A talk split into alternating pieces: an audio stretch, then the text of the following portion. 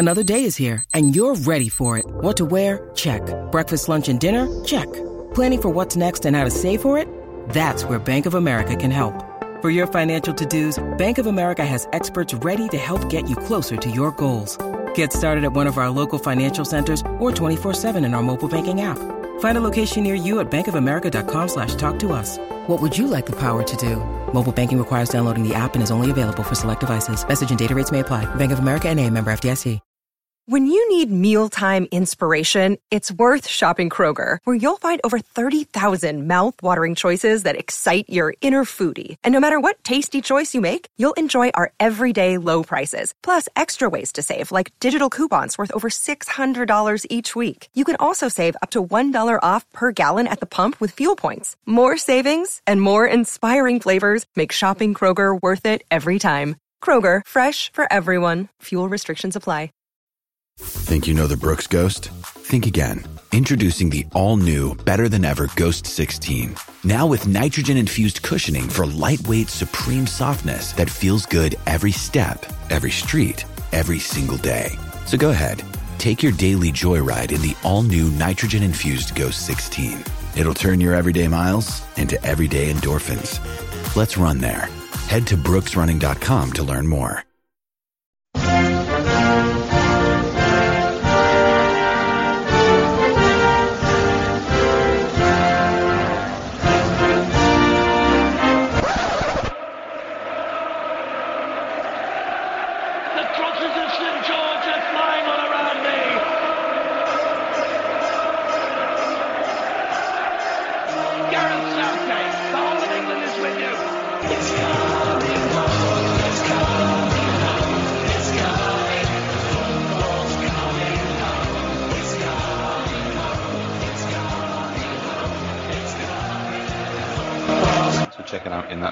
Me, Kevin, the Moscow Mush Milverton, and Ray Hunt. Find me on Twitter at Moscow Mush, my co-host Ray Hunt at Ray Hunt84. Follow the show at Number Podcast on Twitter, In That Number Podcast on Instagram and Facebook. If you've got any questions for the show, if you can be bothered, send us an email to inthatnumberpodcast at gmail.com. Leave us a five-star review on iTunes or wherever it is you get your podcasts. Share, subscribe, and give us good vibes. Let's go. Uh, welcome to a special episode of In That Number. This is episode 174. Proud to be part of the Sports Social Network. Uh, a rather unusual one for us today. In the previous 173 episodes, we've covered everything Saints. Today, we'll be straying off that topic as Nathan Jones prepares his troops uh, for another project restart. Instead, we have England versus USA, uh, a special fixture for us here at ITN. A lot of our loyal listeners are from across the pond, so we feel we cannot let this fixture just slide without giving it the attention it deserves. So it's England versus USA. It's World Cup 2022, and it's definitely coming home. With me today, representing England in the white and red corner, we have the Moscow Mush, Kevin Milverton. How are you, Kevin? Yeah, I'm all right. This is the World Cup, Kev. Come on. I, this is the least excited I've ever been for a World Cup. Yeah, yeah. I think it's the it's the whole things that you know the cloud that's hanging over it and the fact that it's in the winter doesn't help. But yeah, And how England have fared in the, in the last two have just put me off. Uh, yeah. I'll we'll get more into that into the Nations League in a bit, but yeah, I, I, I see your point. And in the red, white, and blue corner, we have of course Tim Bazant, T Bizzle. How you doing, Tim? Life is grand here in good old US of A. It's the week of Thanksgiving, so short week for all of us. And It's also my birthday week as well. So oh well, actually happy. on Thanksgiving. well, I will be celebrating by sticking a drumstick in my mouth, thanks to you. Yeah. Um, but yes, it wouldn't be fair for two Englishmen to gang up on the American. Uh, so to even the sides up a bit, we have the host of Blue Shirts Breakaway and friend of the show, I hope anyway, especially after this, uh, Greg Kaplan. Greg, how are you feeling? Oh, well, you cannot write a script like this one. It's World Cup year. Yes. I can't believe it. I mean, it was just when the draw was made for this, I was so excited about it. But yeah, England versus USA, amazing. But um, guys, how are we feeling about the World Cup in general? Because you know it's upon us now. It's got kind of snuck up, didn't it? Uh, and starting under that massive cloud that I mentioned. And I know people that you know people are choosing to boycott it. You know that's fine. But yeah, what, what are your thoughts on the controversies that have dragged this tournament into the mud? Oh Christ! I mean, you know, starting with the the choice of the location for a number of reasons. Uh, it's outrageous, really. yeah. Uh, yeah, logistically, from a human rights perspective, and uh, it's mind-boggling. But yet we're here. It's 2022 already. Uh, it's happening. Um, yeah, there's not much the teams can do about it. Nobody decided to boycott it. Um, Christ, it starts in in about an hour and a half, doesn't it? It does, yeah. That humdinger of a game, Qatar against Ecuador. Yeah, I'm sure it's going to be sold out. First and foremost, there's what what what Kev just said. It's it's completely it's completely baffling to me, but then it's not because money talks. So when you put it in perspective that a country with a serious record of humans human rights abuses, on top of the desire to create what is effectively and may even end up being a Fyre Festival type type event after this is a glitz and glam as a novelty project. All in all, um, there's just so many fallacies you can think about it. Um, I just don't know. I don't even know where to begin outside of that. They shouldn't. They shouldn't be hosting this. Now, with that said, am I going to support the team? I'm going to support the team, but I'm not going to support the country or the venue or um, the you know, say that and give a Infantino type speech and defend them for any reason whatsoever. Yeah, did you hear that as well? I did, yeah. Absolute Outrageous. Fucking mental. what what do you Yeah. expect? What do you expect? I mean, come on.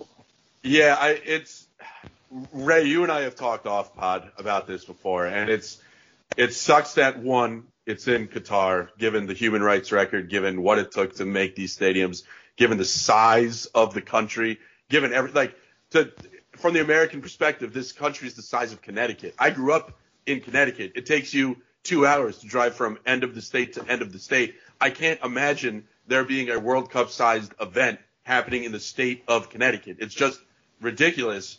You go into the fact that they had to move it from the summer when there are no sports except baseball to Thanksgiving week, essentially, and up, lead up to Christmas, where there are so many sports that you're overwhelmed. So you're not going to necessarily have the fanatic energy to watch every game. And then it was bad enough, and Infantino gets in front of a microphone and essentially goes, "You know, a lot of people like he whataboutismed atrocities, and it's just, oh my God, man, how could you could you be more tone deaf?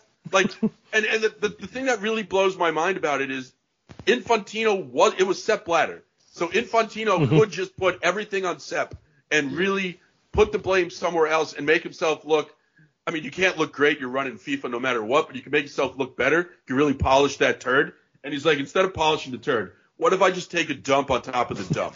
And what if that helps? And Well, that- throw like- all in your fucking faces. Yeah, if, if I make it smell so bad, you think people will stop talking about it, or will they talk about it more? It's it's the most tone deaf tournament that's ever been put into place, and uh, it like Tim, I'm obviously going to watch. I'm obviously going to cheer for the U.S. I'm obviously going to get excited. I'm not going to feel clean about it at any point, though.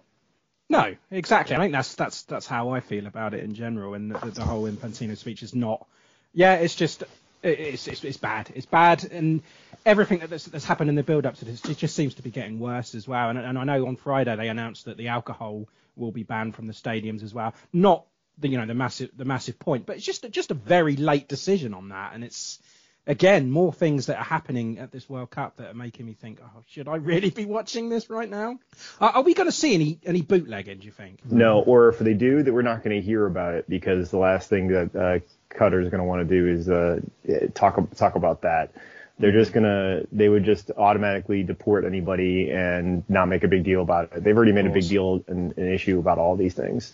And to me, it's like the old uh, it's like the old Simpsons episode where well, Mr. Mr. Burns is went to the doctor's office and they're trying to realize all the diseases that he has going through the door and that none of them can fit together, so they're all in perfect harmony. It's basically this type of situation with all the issues with Qatar going through. Nothing can get through and nothing sticks out w- more than one right now. Yeah, but I mean, to answer your question directly, Ray, do I expect Americans and English and Welsh fans to not try to bring alcohol into a stadium, yeah, I'm expecting that to happen. And I'm listen, uh, uh, Brit, Brittney Griner still is in jail for like nine years in Russia. Yeah. I think we could be getting something of a similar level if some kind of YouTuber or something gets put behind bars. It's I think it's totally possible. You kidding me? Yeah. Yeah, I do. And even before it was banned, I mean, I saw the prices they were charging for a 500 ml bottle of Budweiser, eleven pound fifty, and that's just shy of fourteen dollars. What the hell? Well, I mean, now that's, that's, that's not surprising. yeah. I don't that's know the least last... surprising thing out of all this. yeah, I don't know the last time you've been to Madison Square Garden, but buddy, I got oh, bad God, news yeah. about the beer you could get there. Yeah, but you wouldn't get a 500 ml bottle, would you, at, at Madison Square Garden? And $14, well, Jesus. advantage you guys for making sure everything's in the metric system, though, because dumb American people were being like, it sounds like a lot. I don't know.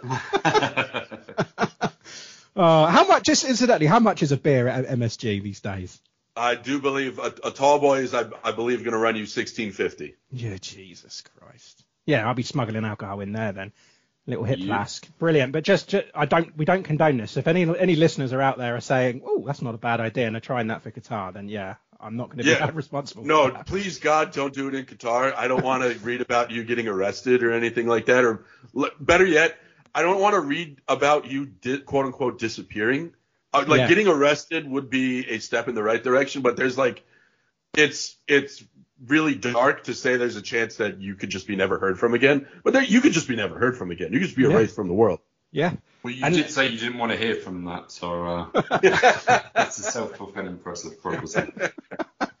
Ah, anyway, uh, back into the World Cup then. I remember back in 1994, the US hosted the tournament. Kevin, me and you were, were what we were nine, just going on ten. Um, and I remember the opening ceremony well enough. And despite England not qualifying for it, um, and I remember seeing a reporter smooching around Pasadena and asking the average Joe who's going to win the World Cup, and not one of those US fans knew it was even happening. Um, but now, I mean, come on, the, the, growth of the game since then has been massive. You know, the MLS continues to grow. Um, I, I, don't know. I still think it needs to be made more available in the UK because I never get to see over here. I'm sure it is, but that's probably my fault. I don't I don't look for it. Um, and of course, the next World Cup uh, in 2026 will be held in Canada, US, and Mexico.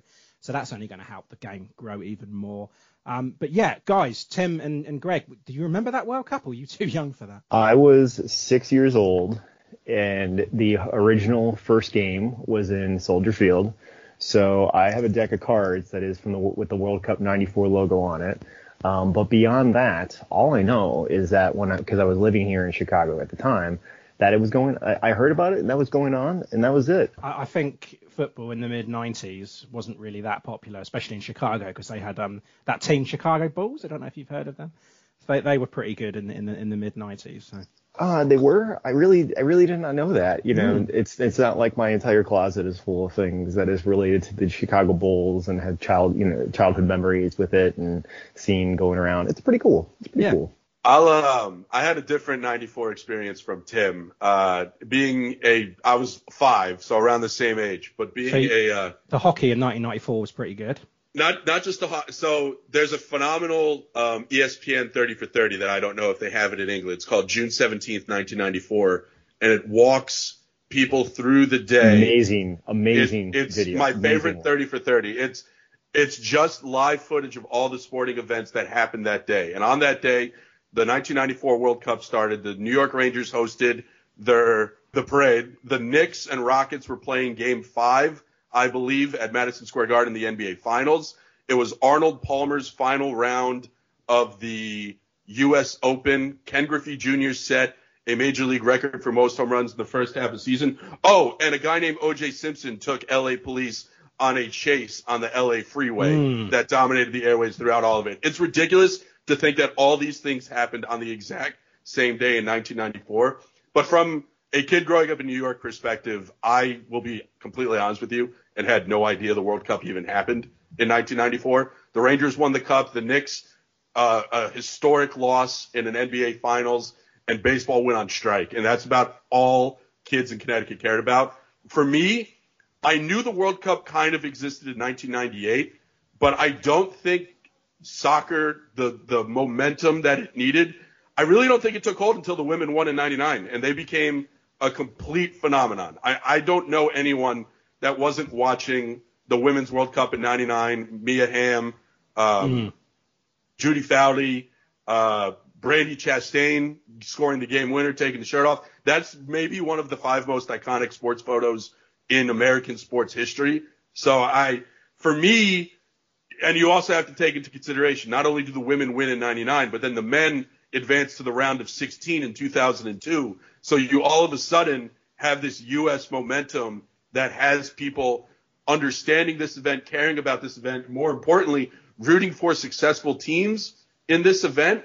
Uh, and then I, I, I, to this day, I still think what has taken soccer to the next level is the Premier League, the rights being easily accessible on American television every weekend. It, you, since 2010, when NBC got that contract, it is a night and day difference from people who understood soccer, played FIFA, played the video games, enjoyed the World Cup every four years to like there are football conversations that happen on a weekly basis now because of NBC and their coverage of the Premier League. It's I don't think it would have happened without that massive factor being involved. But yeah, 94 had no idea it was here, didn't know it existed. A lot of things were going on in America at the time. For me, 90, 99 is the line in the sand where the women winning, that team becoming a phenomenon, everything changing uh, in terms of how I ingested soccer. Yeah, it started in 1999. Uh, women, this was the Title IX was the focus of within collegiate athletics to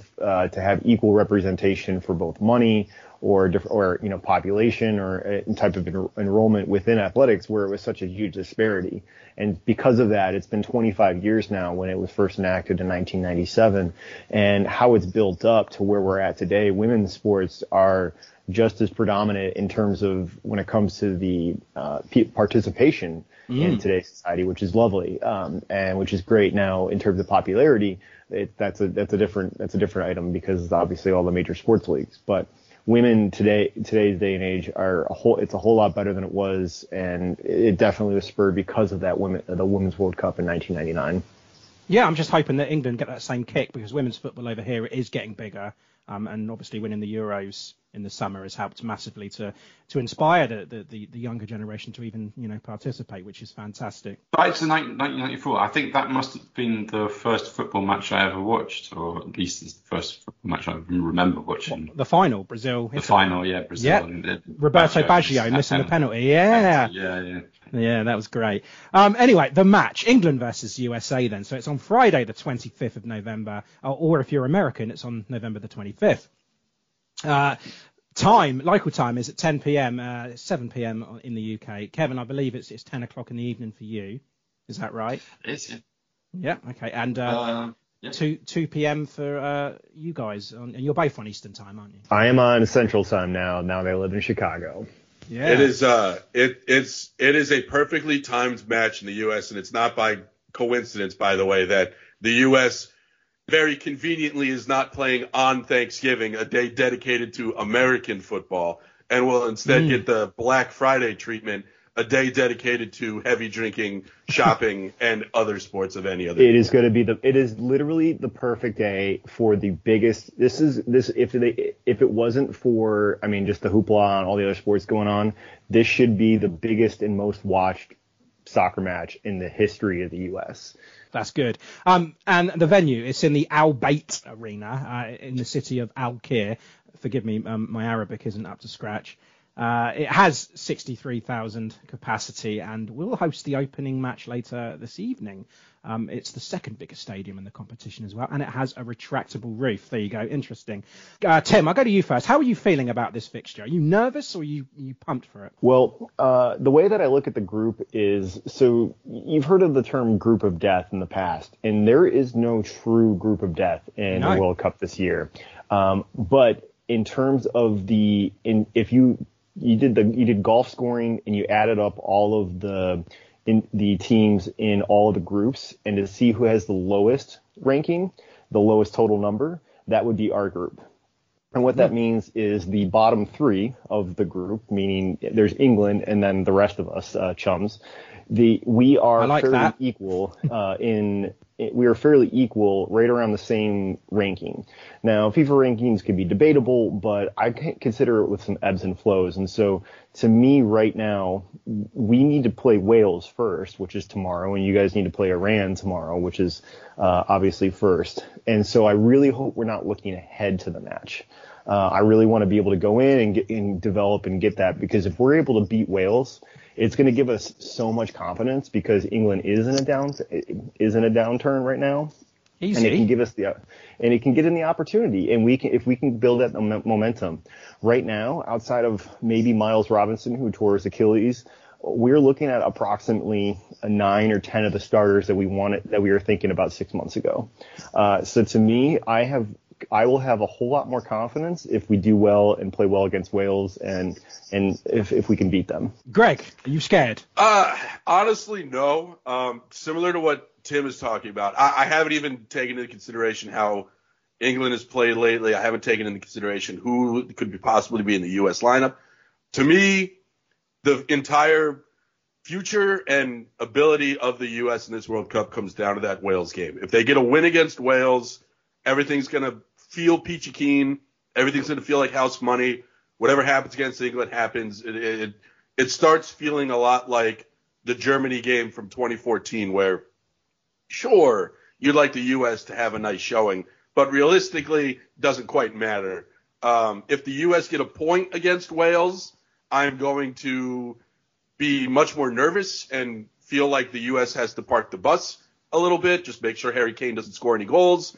And then if the U.S. lose to Wales, I'm going to be doom and gloom. It, it's going to be it's going to be straight misery, and it's going to feel like the United States don't have a path to um, advance out of the group. So it's it's honestly hard to look towards the England matchup at all because it feels like the fate of the United States is going to be determined in their first game against Wales. It's the most important game on the calendar. It will determine the importance of the remaining two games. And yeah, it, like worst case scenario for me is the U.S. lose and England lose to Iran, and then both teams hmm. come into that Friday game feeling like they absolutely positively need three points, and it will be in just a bloodbath that the United States is not equipped to win a bloodbath at this point in time. So let me get through Monday. Let me let me beat Wales. Let me remind Gareth Bale that winning the MLS Cup doesn't mean shit in the international football stage. Uh, and then talk to me about England because right now it's I I honestly don't know where my emotions are going to be because I just give me the three points tomorrow and I- I'm a happy man. Yeah, and Kev, that it's funny that Greg should say that because if England do actually, you know, lose to Iran, which it's not an impossibility, right? I mean, if if if we believed what Iran are going to do is they're going to park the bus straight away. They often do that. Uh, and then they can catch us on the counter and win 1 0 or something. Then that US game becomes incredibly nervous for both nations. But yeah, how are you feeling about it, Kev? Um, I don't know. I think much. I, we, we should we should win that Iran fixture. Um, and if we don't, then yeah, USA is going to be a big problem, isn't it? Yeah, well, we don't want Um, to come to that, do we? No, I think yeah, it has to be you know, a safe win against Iran, and then whatever happens in that US game, I don't think really matters too much. Um, yeah, I don't know. It's difficult to say which, which is the more difficult fixture, um, States or, or Wales. Uh. Wow, I just think because Wa- Wales are going to be up for the England game a lot more than they are for any other game in this group. Would you agree? Just know the, the the amount of passion and the, the, even the fans will bring for it, just like a home nations tie. It's just got that little bit more. I don't know. I guess it would be kind of the similar thing if, if the US were fa- playing Mexico or Canada. It just has that little bit more bite or oomph to it. Uh, but luckily, we we should hopefully, fingers crossed, be qualified before we play Wales, so that won't be an issue. We just need to pick up three points against against uh, Iran and then a point against America. It won't be a bad thing, will it? No, no, no. no. Uh, and Greg, I, I was on your show earlier in the week, and we previewed the groups, um, and I mentioned that all four of these sides are in the top 20 of the official FIFA rankings, which is something that Tim just just touched on. Iran are ranked 20th, Wales are Wow. 19th, uh, USA are 16th, and England are 5th. So that's um that's one 0 to England.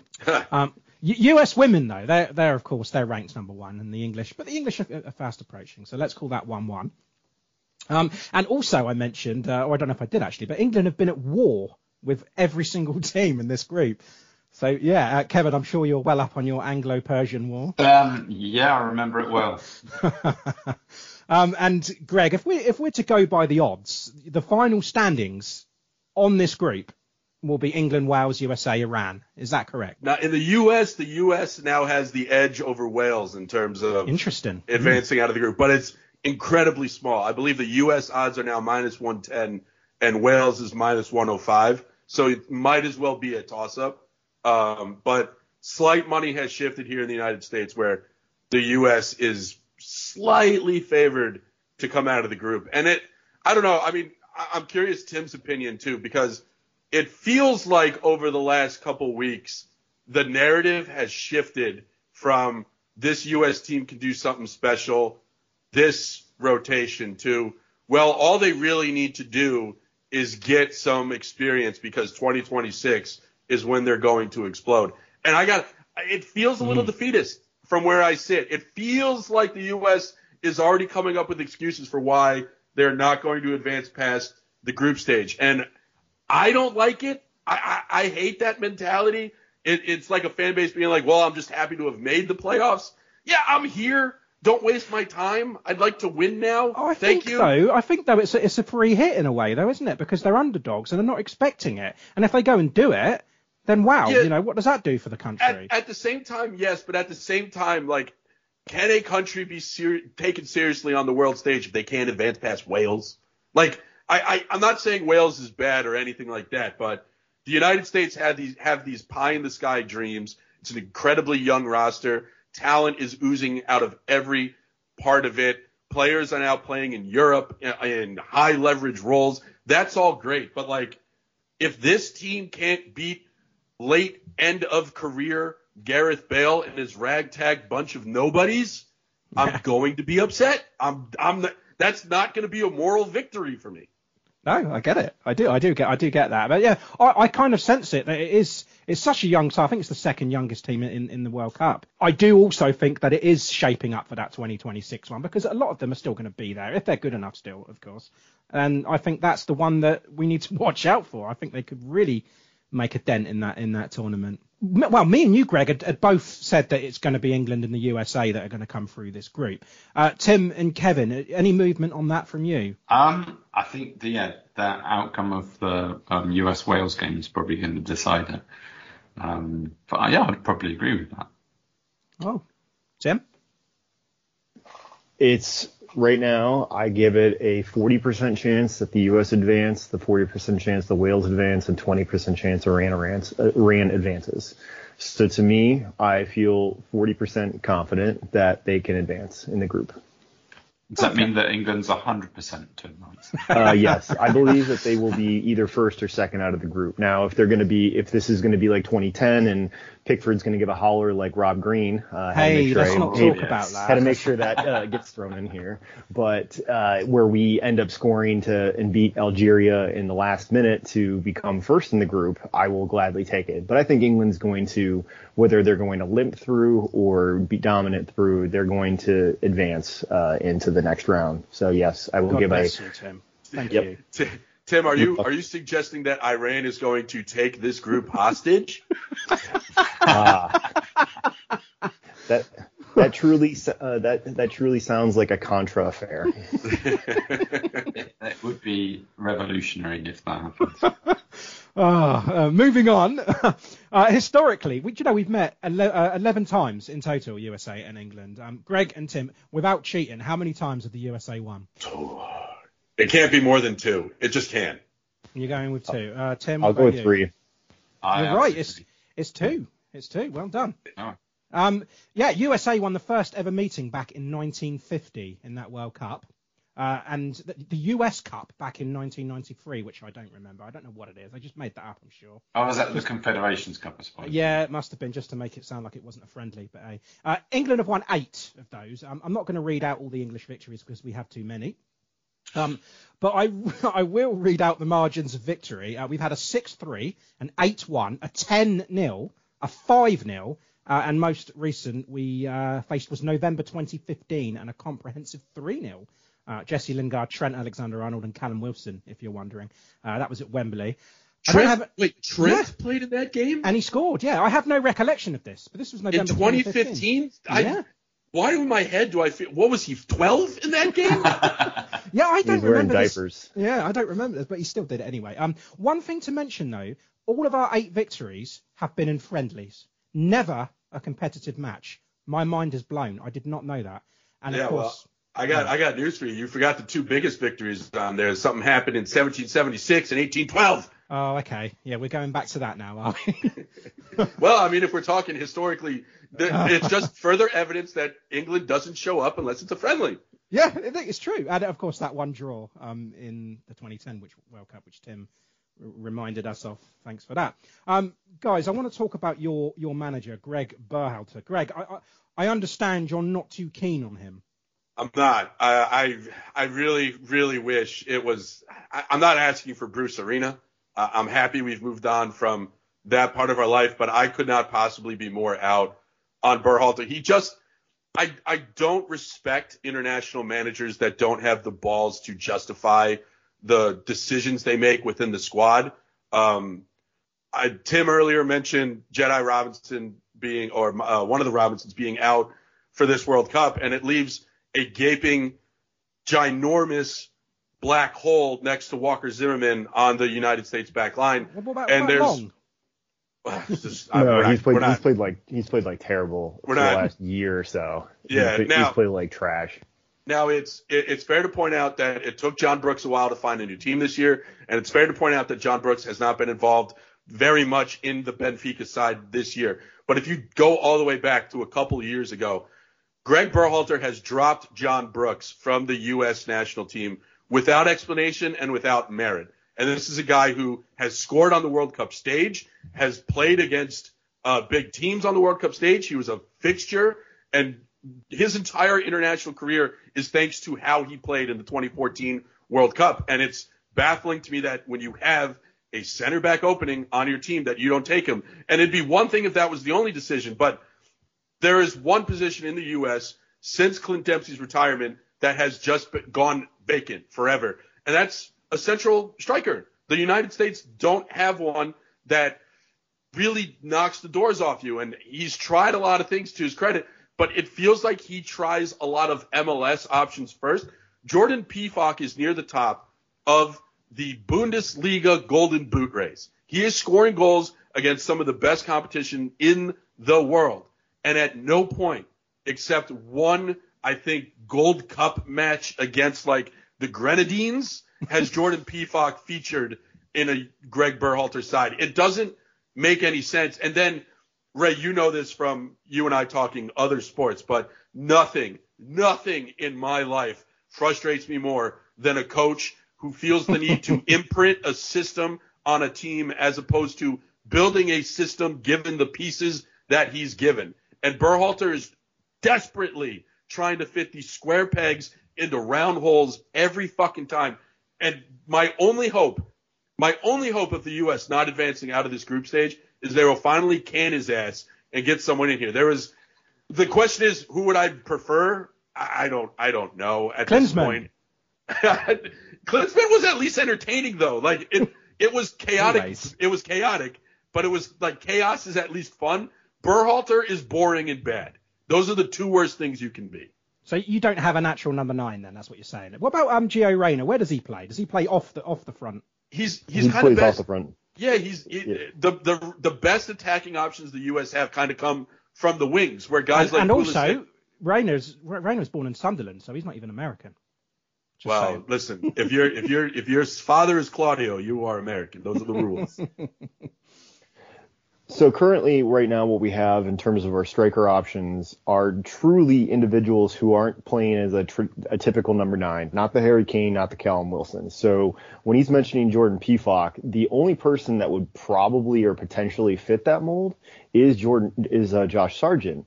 But I like even- Josh Sargent. Yeah, oh yeah, and but even so though, none of our front players like uh, you might you might see Timothy Weah, you might say Christian, you might see Christian Pulisic play up top, you might see Jesus Ferreira, who's an MLS product, who I don't while he dominates in MLS, I don't see him dominating very much on the international stage. Um, we don't have that that number nine right now that is definitive, and we cannot tell you. Nobody can tell you who is going to be in that starting front three outside of Pulisic and where he'll be on the line.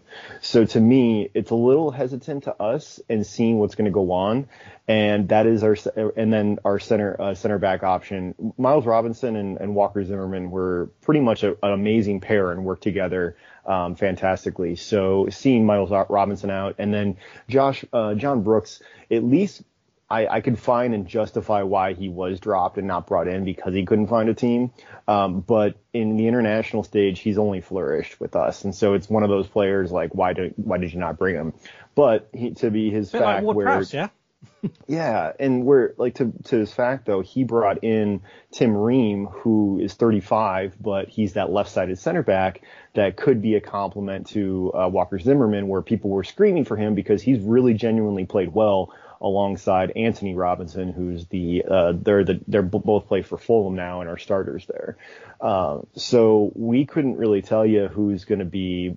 Uh, it's going to be Walker Zimmerman and somebody else, and I'm thinking it's going to be. I generally think it is going to be Tim Ream, and then you've got Serginho Dest, and you've got uh, Antonee Robinson, and you've got Matt Turner. So there are some insecurities that we have within our team, and there's a few players that I'm, uh, um, yeah, it's a matter of how we're going to mix up. I'd say there's probably 16 players that can uh, potentially start out of 11. Yeah, That, uh, Tim. that- Tim, doesn't Yep. it, it? It feels really Southampton-y, doesn't it? Where you are super confident on the wings and in the midfield, but you have no fucking idea who's going to score a goal, and you're 50-50 on who's going to prevent the goal from going in. Yeah. Well, I the thing though is if we had Che Adams starting for us though, I would feel ten times more confident because he would get up there and he'd be the and he'd have the hold up play where then the wings, whomever it would be, if it's Aaronson or Reyna or Pulisic, he'd be able to drop off and run and they'd be able to make the runoffs. And then with Yunus Musah and Tyler Adams, well, Yunus Musah and Weston McKennie, I think if we had Adams, that would be a massive compliment to the team. Oh man, if we had if we had Adams and Salisu, I would be we we would be we should be favorites in the group as well.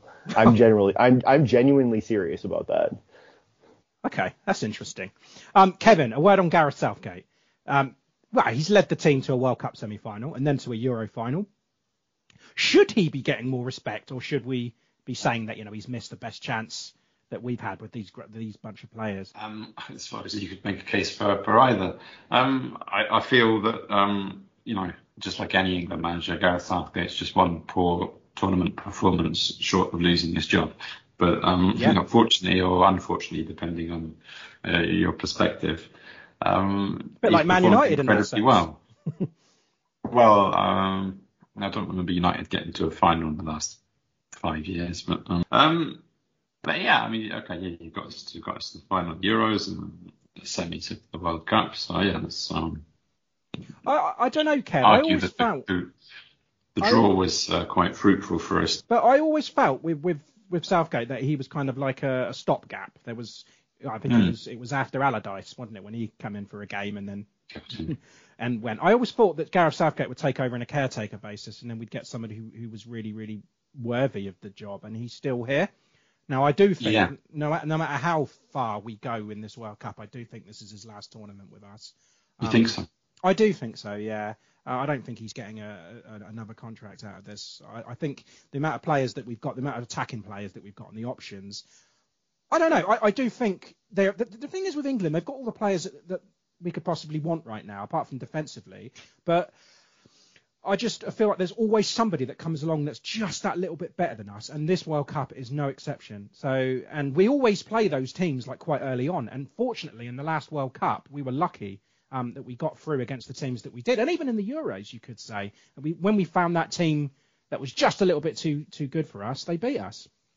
Um, okay, Italy and penalties, it was a you know it was a 50-50, but but yeah, that's yeah, that, that was frustrating. That, that, that was the most frustrating thing because we dispatched uh, Germany, which is where we Mm. normally slip up, didn't we? And then, um, exactly.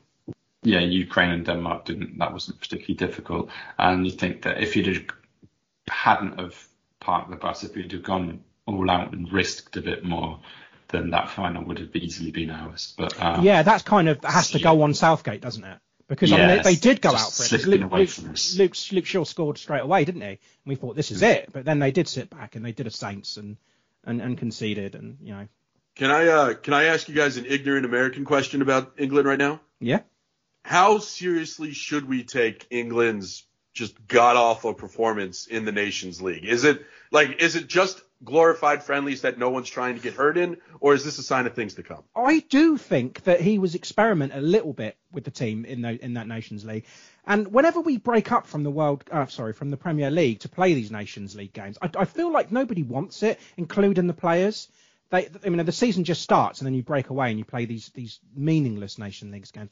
And the first season of the Nations League, we got to the final and they put everything into it. I just don't think they did, and it was terrible. And I think that is what's what isn't helping England's chances uh, in, in this World Cup. People are going to look at those games and think, oh my God, they got battered by Hungary.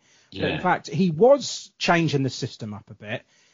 You know, he, he experiments with the back three or the back five um, and, and a 4 4 2, or 4 3 3 rather. Um, so, yeah, I don't.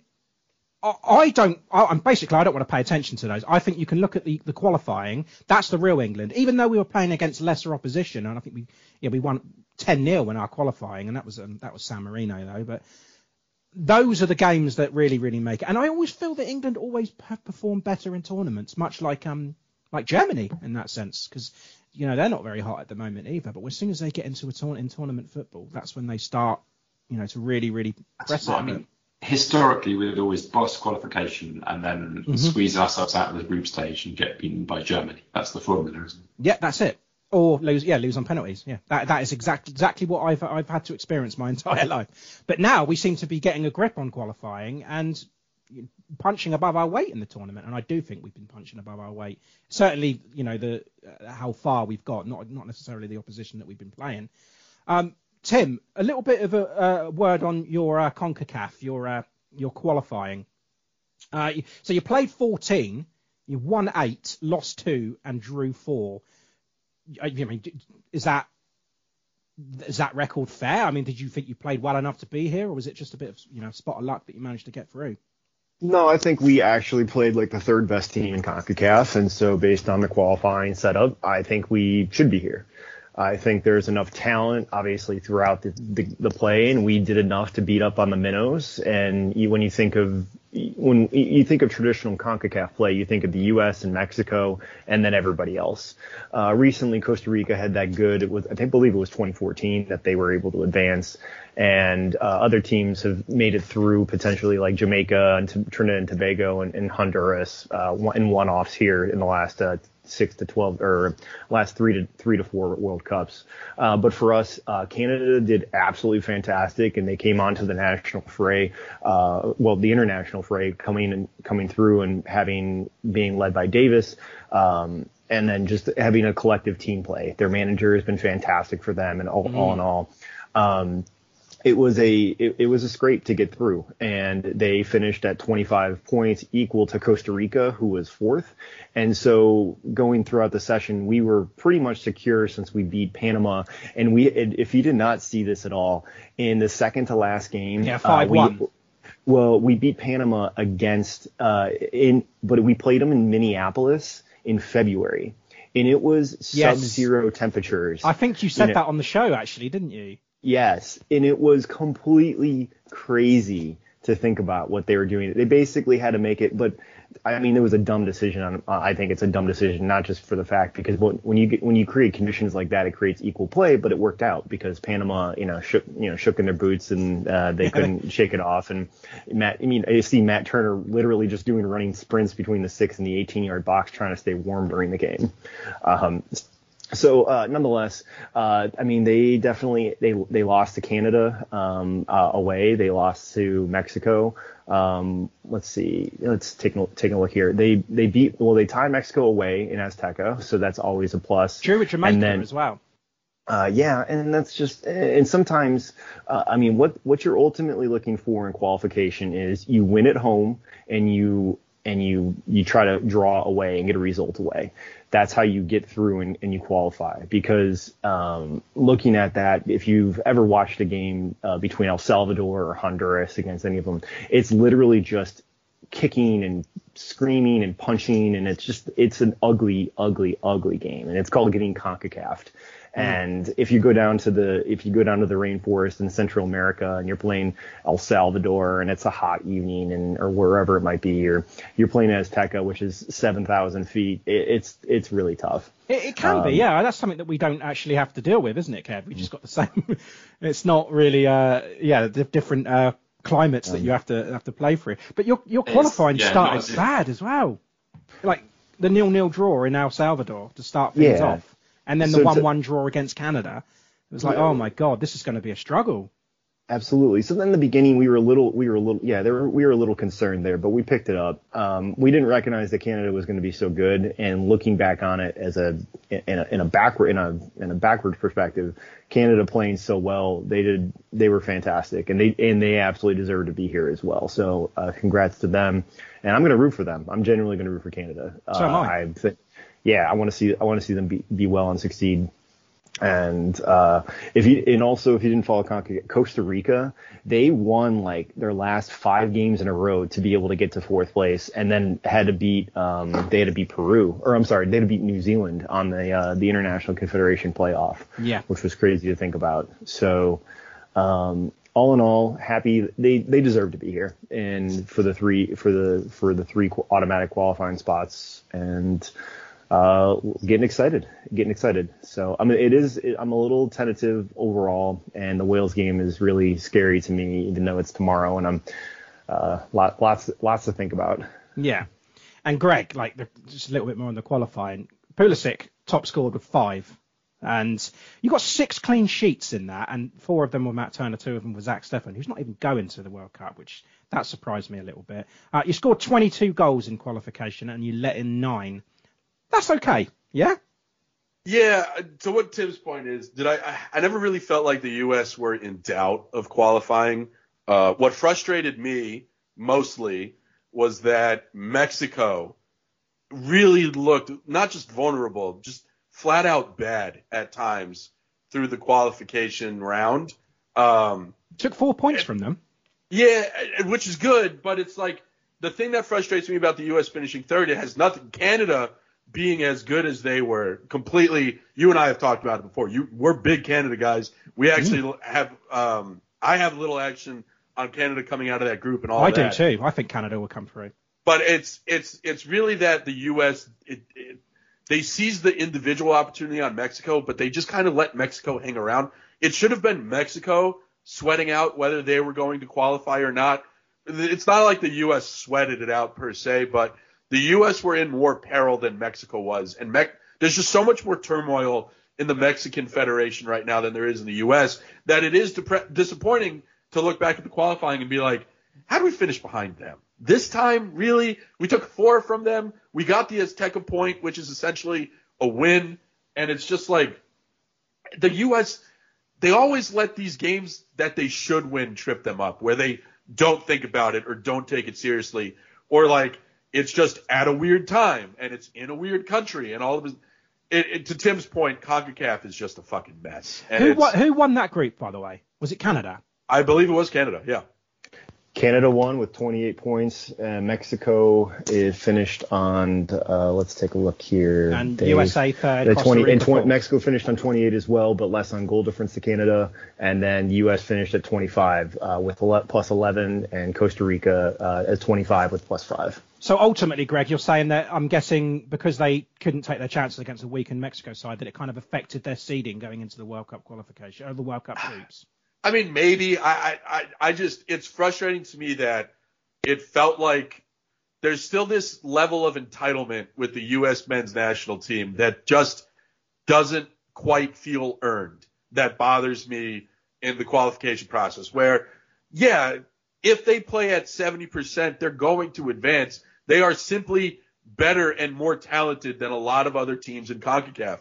But if this team really wants to take their game to the next level and be taken seriously on a national stage, sometimes you have to put boots to throat. And it doesn't feel like, unless it's Mexico, the United States is just like, yeah, whatever, it's CONCACAF, we'll be fine. It's like, yeah, this isn't this isn't what you should be doing to build international confidence and prepare for big tournaments. And so finishing finishing third like the US did, I'm happy, but it's also one of those things where it's like, guys really should have done better here. Come on now. Mm. Yeah, I get that. Kevin, UEFA qualification, Group I, um, Albania, Andorra, Hungary, Poland, San Marino, breezed through, uh, played eight, 110, drawn two. Those two draws were Poland away and Hungary at home. So no losses, Kev.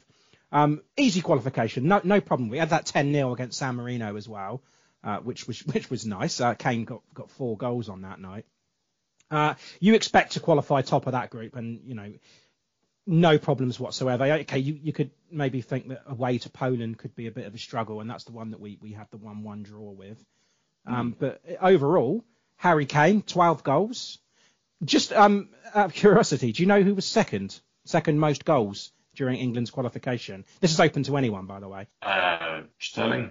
You're going Sterling. What about you guys? Uh, I'll say Mason Mount. Oh, and Tim? Let's go with Saka. Okay, no, it was Harry Maguire with four. Four goals in qualification. So yeah, we had seven clean sheets. We scored 39 goals and we conceded just three. So that's impressive, right? That's the that's the England that we want to see. It doesn't matter who we were playing. That's the England that we want to see in this World Cup. Yes, yeah, that that would be amazing. Um, if we if we can go through the whole tournament and just concede the three goals. Um, it's most likely going to be three goals against Wales, isn't it? yeah, you can't judge England at all um, based on the qualification because yeah, we always seem to top the group.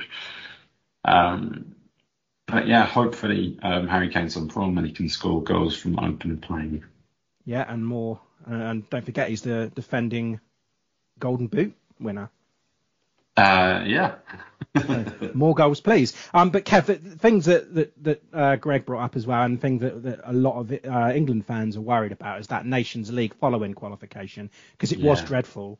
Um, six games, three losses, and three draws. Uh, that last being that 3-3 draw um, at Wembley when Armel Bella-Kotchap made his debut for Germany, of course. Um, but those Nations League losses, was it Hungary, a 1-0 loss, and then a 4-0 loss. I, I, can't quite understand. I guess to to Greg's point is that Southgate was experimenting with that squad and using it more as a friendly.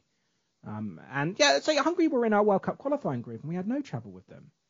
So uh, yeah, again, it's just it, racism. Oh, well, yeah, apart from that racism. But the, the draws, I mean, we drew away at home and away to Germany and at home to Italy.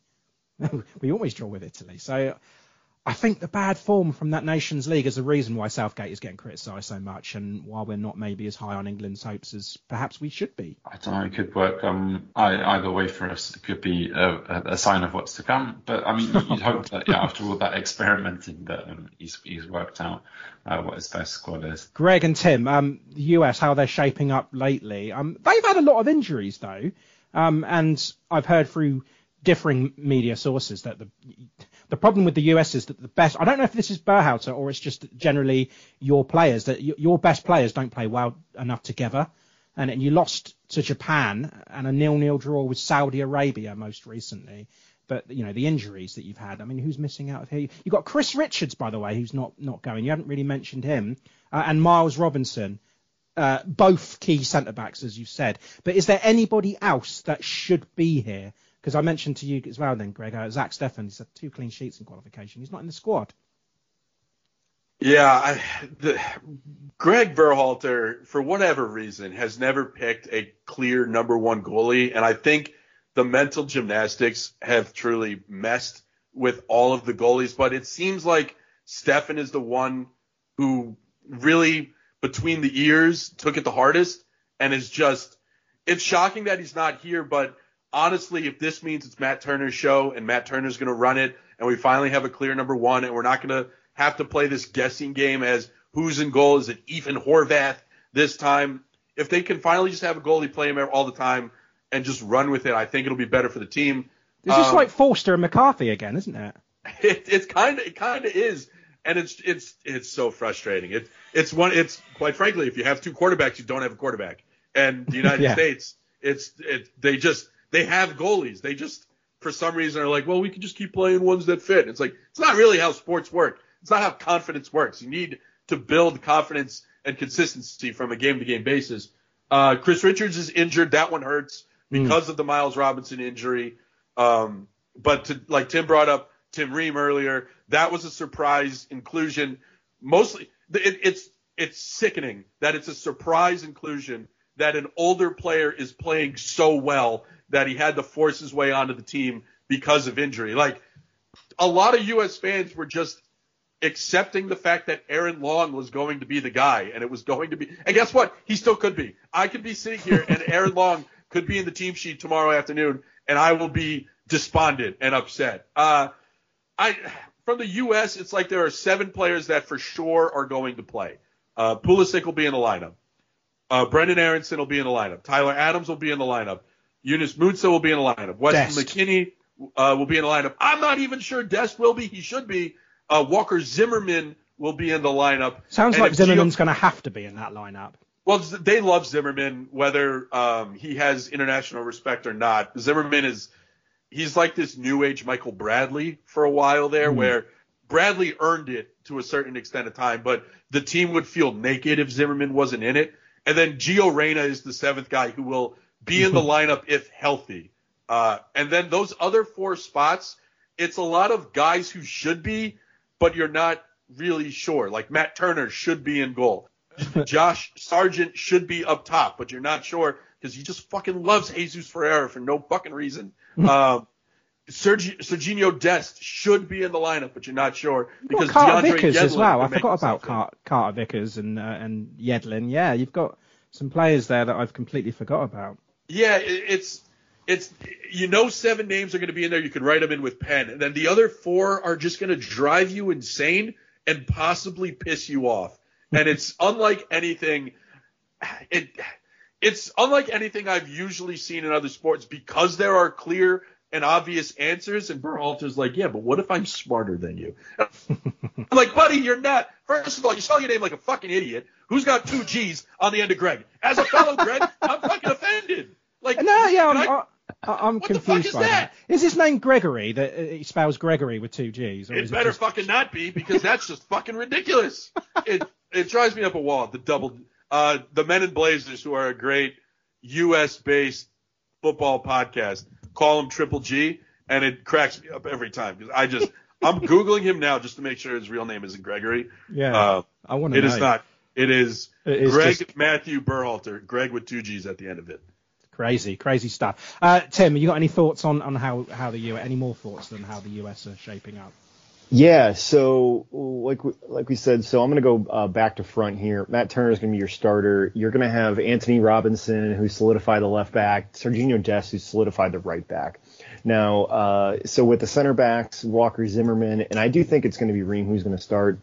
I think CCV is the is is great. He's been playing really well for Celtic, and they are really happy to have him there, and uh, he's thriving there, which is great. So he's a good third option. You're not going to go with Aaron Long then? Oh no, I mean I don't want Aaron Long. Now this is a hope. Now I can see Aaron Long being started, but he just hasn't played very well, and he hasn't created confidence in uh, it, it, to me. So I do think though he's, I think he's going to play the hot hand, and he is going to play Ream because they're going he he wants to have the continuity there because if left uh, Tim Ream is left-footed, um, and then in in Robinson there, so the left side is truly a Fulham lineup and I think that's going to be uh, to be their help.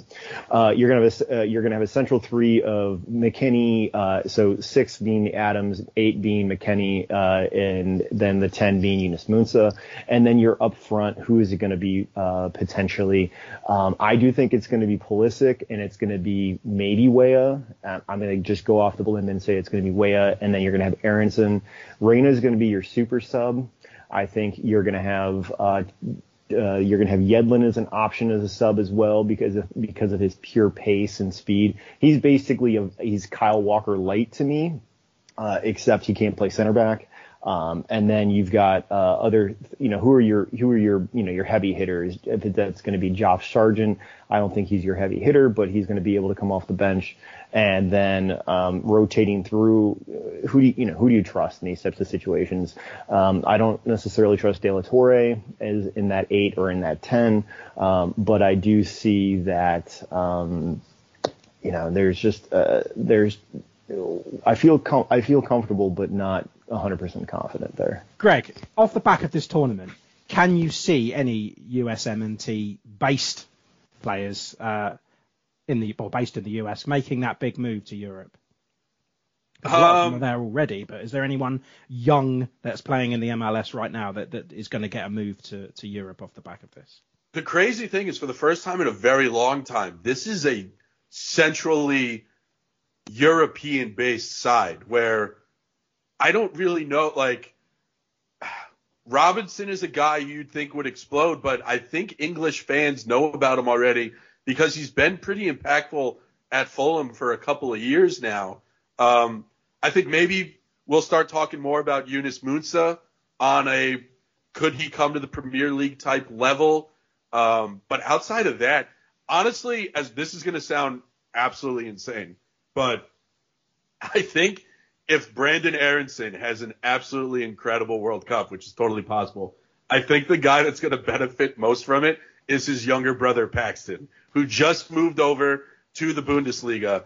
But if Brenden Aaronson has this big move, everyone's going to be like, wait, can we get the next Aaronson? And there is another Aaronson who is really good and really young. And I think the player who could get, see the his stock rise the most this World Cup is a guy not even going. That's great. Look out for him. He could be heading to uh, to Europe pretty soon then. Looking at the MLS players, you've got Miles Robinson, who is tore his Achilles, so he's not there. Walker Zimmerman, who's 27 or 28 right now, and is a center back. And is that too old for him? Uh, to come over to the Premier League? No, I don't think so, but I don't think he's going to make that move. I think his MLS is and starting for Nashville and is the uh, you know the leading uh, he's the he's their captain. Um, so I don't think he's gonna they're gonna make that move. Sean Johnson, who's a backup MLS keeper, he's not gonna he, he's he's in his thir- late 30s. Um, everybody else is already in Europe. That really matters. And the only other person who's probably going to play who's not in Europe, and Yedlin's at Miami right now, but he's been he's already been at Newcastle. Yeah, he's been, yeah. And, yeah. So is Jesus Ferreira, who's a nine, and who's who he is young. So he, I we're don't know like Jordan 21. Morris because he's at Seattle right now. so No, no, no, no. He's in his tw- he's 26, 27. Okay. Christian Roldan 26, 20, you know, or 24, 25. I don't think he's going to make it. Jesus Ferreira is the most likely option to come over. And now I don't think it'll be the Premier League. I think he is going to go more towards like a, a Portugal or a, or a, you know, a low level team in Spain. He wouldn't come over to go to Germany or he might go over to like the, the Eredivisie. But, um, he's the only potential option with the MLS, except for Miles Robinson, uh, who's not there, so he can't shine, and that's it. That's really it. Yeah, it, it is crazy, Tim, that this is truly the first year where not only the U.S. have all these European players, but you can make argument for other players not included that are currently in Europe. Like we've mentioned Pefok, obviously in the Bundesliga. Malik Tillman has been killing it, absolutely killing it For Rangers there. Yeah, so it's like this is the first World Cup cycle where we're like, oh, what players could jump from MLS to Europe, and instead we're like, should we have taken more European-based players? I've Yeah. never, we've never experienced this as U.S. fans. Austin, you got Austin Trusty. Um, you got Pep. We didn't even talk about Ricardo Pepi yet, who's in uh, he's at Groningen and who's uh, he's on loan there from Augsburg. Uh, geez, yeah. So our team, our primary players now are 90% of them are in are in Europe.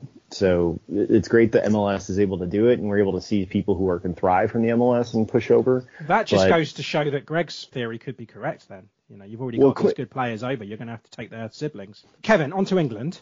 Um, and how we're shaping up really. We've had the injuries though, haven't we? We've had a lot of injuries beforehand. They've been dropping like flies. Ben Chilwell went down, which was key because we, we don't really have a, any cover for Luke Shaw. Um, Kyle Walker, of course, he's not played since October, and he's probably going to miss that first game against Iran.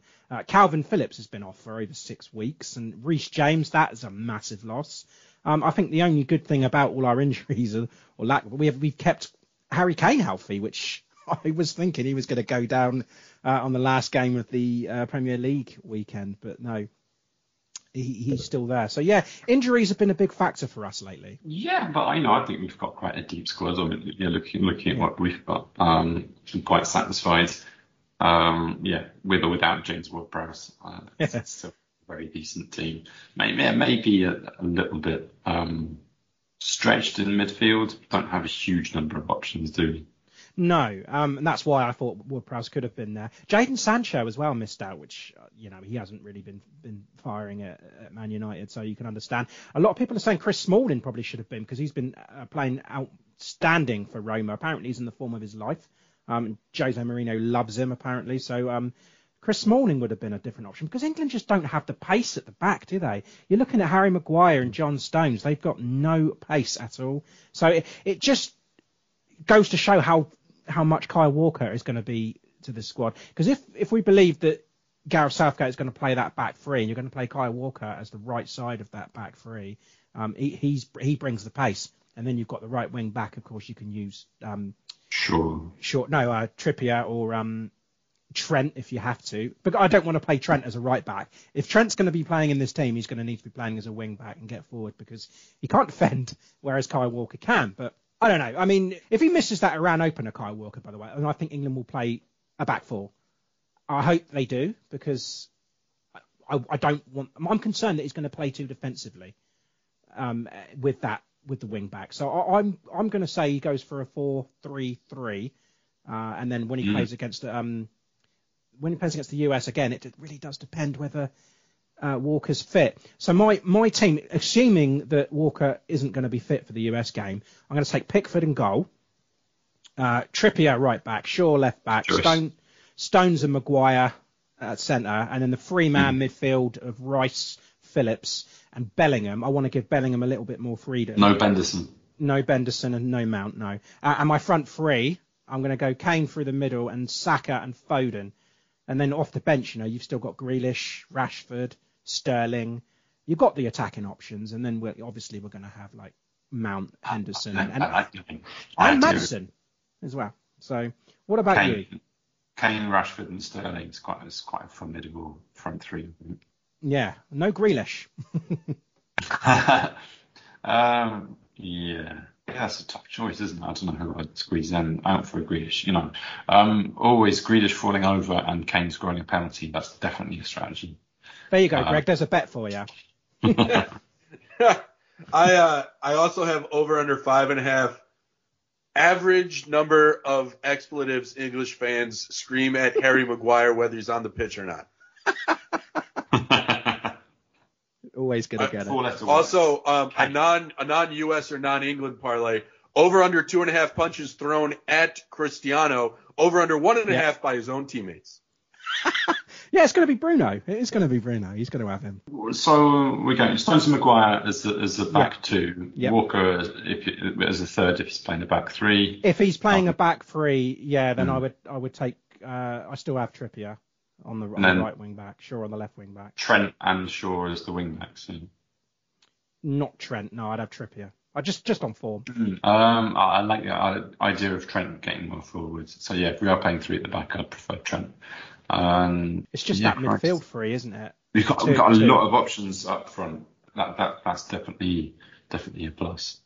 Yeah, I like the attacking. It- yeah.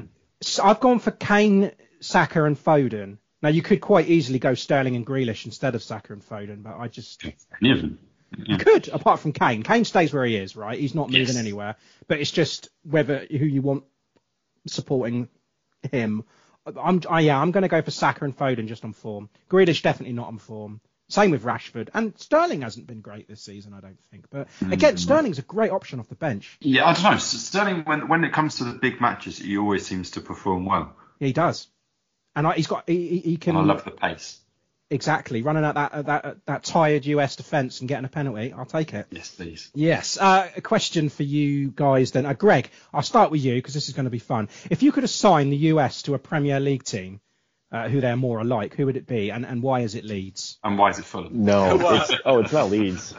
Oh, it's No, not. just because of all Leeds, the Leeds is the easy one because they have a U.S. manager Yeah. and two U.S. stars. Yeah. Um, Boy, so it has yeah. to be it has to be a a team that I feel like is a bit entitled, underperforming, but actually has potential.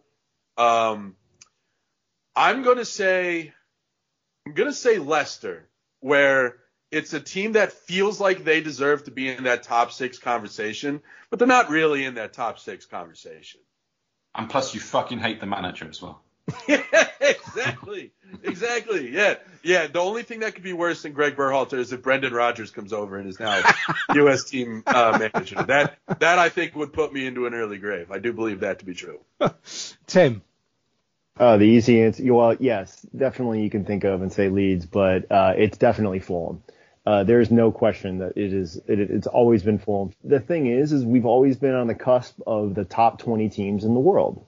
So I think that's approximately fair. And with 17, Yeah. you know, with 17 teams getting relegated this year, they've been doing really well. But they've had a his. They've also have a history of U.S. players playing for them Clint Dempsey, Landon Donovan. Uh, I've had owners uh, now who are uh, American based. So to me, I, I it, it it's Fulham. There's there's just something about it that just makes me feel. I've always thought the closest team to the U.S. is is like is Fulham. That's an easy answer. Kevin, same question to you, but for England. Got to be Just say Arsenal at the Tottenham. moment, innit? Just say Tottenham. Yeah, that's mine. I'm going Tottenham. Just lo- lots of talent, never good enough when it Always matters. the bridesmaid. Yeah, uh, history of bad managers with massive egos. Yeah, just it's, it's, it's Spurs. That's, that's a good shout. And when was the last time Spurs won anything? Exactly. 1966. Did they? No. yeah, I'm, no, I'm with you. I'm with you. Greg, you first. Combine five aside. You have to use three Englishmen and two Americans in this. Um, Kane, easy. I'd probably take Saka as well. And then I need someone at the back, but you guys kind of suck at the back too. Yeah, we do. Kyle Uh, I'll take I'll take Pickford. I I've, I can't believe I'm saying that, but I mean my other option is the is the backup goalie for Arsenal, so I'll I'll go Pickford. Uh, and then I'm gonna I'm gonna go the the the Leeds duo of Adams and Aaronson as my two Americans. Ah, okay. And Tim. Uh, Pickford at the back. That's an easy choice. Um, and then Kyle Walker is my center back slash uh, right back who can be dominant back there. And then last but not least for the um, for uh, for England, I am going to take Harry Kane. Then you've got Weston McKennie, and you've got Christian Pulisic. Okay. Kevin, same question, but you have to pick three Americans. Three Americans. God, why? okay, a Pulisic and McKennie would get in, and the third. You know you want Walker Zimmerman. I can feel it in your voice. I've got Dest, Aaronson, and McKennie, and I've gone Kane and Pickford. It's a good choice. Good choice. Yeah, Good choice. yeah, Kane. Okay, because uh, you like, like um, uh, Greg said, uh, second choice Arsenal goalkeeper or Pickford. Pickford, Kane. Yeah, those are the two. Um, You've gone for that means I have to have an American defender. Make it Tim Ream, the, the legacy choice. Oh wow. Okay, that's brilliant. Um, predictions then. I'll go to Greg first, just because I want any specific match predictions in this one. Is there any that, that are tickling your balls? Uh, it's it really if we're talking specifically England US um if if either England if England drops points against Iran England is going to win by two plus goals so I the bet would be England minus one and a half not even like go beyond the money line and take England against the spread if the US wins and England needs points, I would actually go England minus two and a half because I think England would stomp the ever loving crap out of them. if the U.S. needs points and England lets off, I would honestly bet the draw. I, I just, I think. England, it would be a bit of a letdown game where they know that they will have to take points against Wales, most likely. They know that game is going to be volatile and more heated because it's Wales versus England.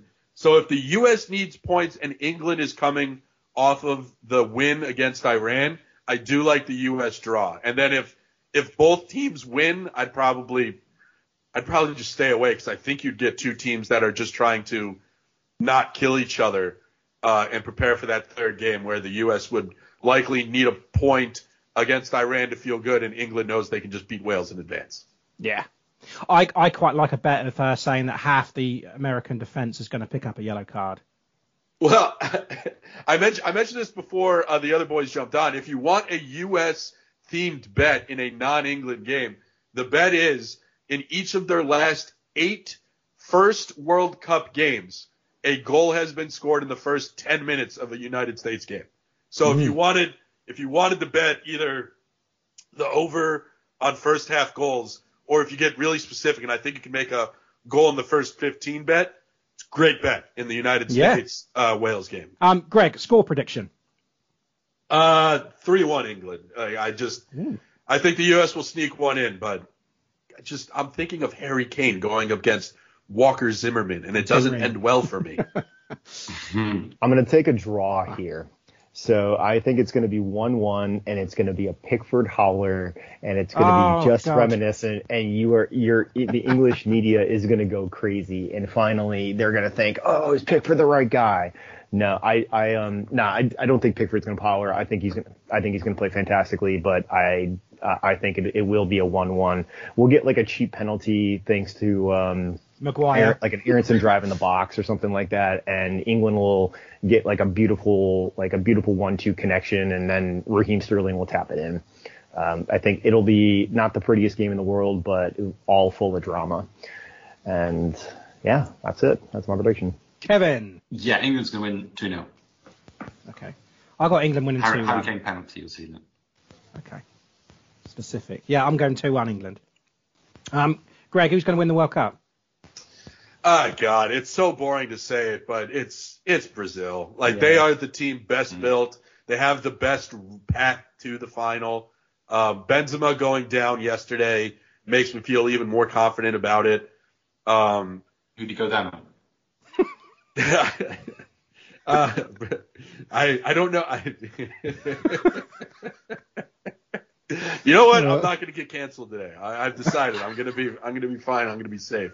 Um, no, I, I know it's really boring to say, oh, the favorite's going to win the World Cup, but honestly, if it's not Brazil or Argentina, I just don't know who it would be. And I, I just like the Brazilian path a lot more. Yep, I'm with you. I'm going Brazil. Tim? Obviously, you, you lean towards Brazil, but I guess I want to be different. Uh, and by different is I think Germany will uh, will take it. Okay, no, that is quite different, I suppose. Yeah. Uh, Kevin, who's going to win the World Cup? I mean, Brazil's going to win it, but if I'm going to be different, I'll say France. Okay. Uh, Golden Boot? I, I'll say Kevin De Bruyne. I, I just, Ooh. I love picking him. I love rooting for him. I do think Belgium's going to be a little feistier than we're giving them credit to being, specifically you, Ray. Yeah. Um, so I'll, I'll go KDB. I, okay. I think he does a number on this tournament. I'm going to go Kylian Mbappe for the simple fact that he's got to play Tunisia and Australia, and I think France are going to go deep. So there's only one person that's going to bang in their goals. He's going to just have a, yeah, he's, he's going to average a goal a game in the group, at, at least. So yeah, Mbappe for me. Tim? Yeah, it, if because Benzema uh, is out injured now, I would have been hesitant to take him because I think they would have split the goals. But Mbappe is the clear favorite with France. Uh, they play Denmark, Tunisia, and Australia. He's going to pop in four within the first three games, and I don't think anybody's going to be able to take that. I think Harry Kane's going to score probably three goals. Three against um, America, and, and, then. Yeah, and but if you're considering like long term, I don't think I think France is going to hit. Uh, they're gonna they're gonna hit out in the the quarterfinals. So mm-hmm. your next best bet is got to be Neymar. Um, I think mm, Messi yeah. is going. They're going to say Messi and be like, oh, he's uh, you know, he's gonna he's gonna play more of a deeper line role like he has at PSG, and he will be able to take penalty kicks. But um, I think he'll have the most assists in the tournament. I'll I'll say this: if you wanted to go a Brazilian, Vinicius Junior is fifty to one. Like that is oh, that is a wow. really that's, that's a really juicy bet. If the if you want the who on Brazil is likely to be the the missile towards goal, and they're going to go deep. Fifty to one is really good. That's amazing. How is that? Ooh, 50 God, or yeah. 15? Uh, 5 0 last I saw. Yeah. Wow.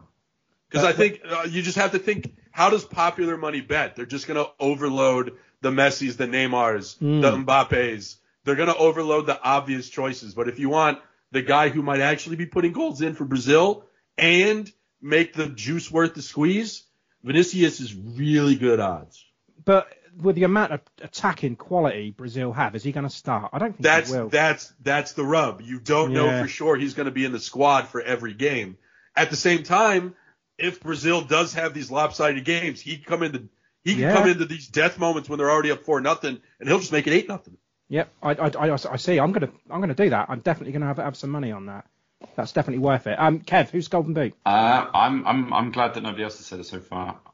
I'm going Memphis Depay. Um, yeah, I mean, a number. He was uh, joint top top scorer in the European qualifying, and uh, plus they they've got Qatar, Senegal, and Ecuador. I reckon he could get a hat trick in any of. That's a good point. But I will say one thing: uh, they don't have a natural number nine, and he's not a number nine. He plays off of it, which is why I think Cody Gakpo is going to have a great breakout tournament, and then he's going to rub our faces in it because we could have signed him for 20 million after this tournament. it- He's going to be about 50 million after this tournament, and I think he'll get more goals than. We should have spent all of our. I know.